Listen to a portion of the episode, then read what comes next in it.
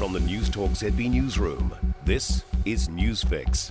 Good morning, I'm Nivareti Manu, and this is your morning News Fix for Thursday, sixteenth of June.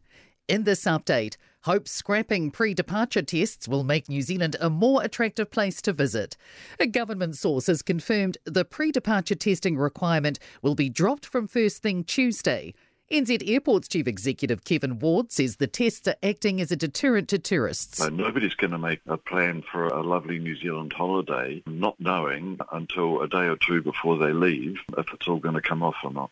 A ceasefire is understood to have been agreed between two rival motorcycle gangs after a three-week blitz of shootings and suspicious fires across Auckland. The tit-for-tat war between the tribesmen and the killer bees threatened to spiral out of control, with at least twenty-three drive-by shootings since the end of May. Herald reporter Jared Savage says senior members of both gangs got together over the weekend, and he says this week there hasn't been any more shootings or arson so far, so the truce seems to be in place. Meanwhile, a spike in interest from companies and building owners about getting bollards installed. A string of brazen ram raids have blighted Auckland in recent weeks, prompting officials to suggest bollards as one way retailers can protect themselves. Access Automation Director Lloyd Richardson says it's led to a surge in the levels of inquiry, including from big retail players. We have inquiries every three months prior to the last eighteen months, and now we have inquiries all the time. How can we protect our property? Lloyd Richardson says they have several hundred on quote, which expects to come to fruition in the next six months.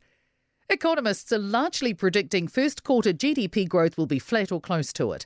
StatsNZ will release the figures for the March quarter today, after the last quarter of twenty twenty-one saw a three percent bounce. Westpac and A N Z are expecting zero growth for the quarter, while A S B is forecasting zero point six percent. Kiwi Bank Chief Economist Jared Kerr says they're predicting a robust zero point eight percent again. And he says the Omicron outbreak put some brakes on, particularly in the hospitality sector, but they think demand is still reasonably strong. More New Zealanders with multiple sclerosis will be able to access treatments that stops the disease in its tracks. Pharmac will start funding new blood and breast cancer medicines and is improving access to H I V prevention and multiple sclerosis drugs. It follows a one hundred ninety-one million dollars budget increase from the government. Multiple Sclerosis Society of New Zealand President Neil Woodhams says M S patients will no longer have to wait for a relapse to get help. The previous Pharmac policy is like saying to someone who had a stroke that they had to have a second stroke before they could access treatment. Nanaia Mahuta is about to meet her Australian counterpart, with newly appointed Foreign Minister Penny Wong visiting the capital today. Sophie Trigger has more. It's Wong's first official trip here since being appointed to the role last month by the new Albanese government. The pair will have a formal bilateral chat at Parliament, with climate change and the ongoing Ukraine conflict both on the table. Mahuta's also signalled the Pacific will be a focus, with Wong recently returned from a trip through the region. A spooky lotto win last night. Three people have won three hundred thirty-three thousand three hundred thirty-three dollars each. They were from Northland, Napier and Porirua.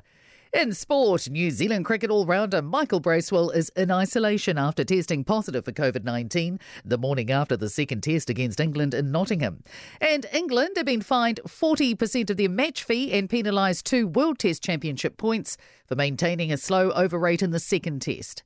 Ukrainian football sides will return to the European Champions League next month when Dynamo Kiev plays Turkish team Fenerbahce in the second qualifying round. The match will be the first for the club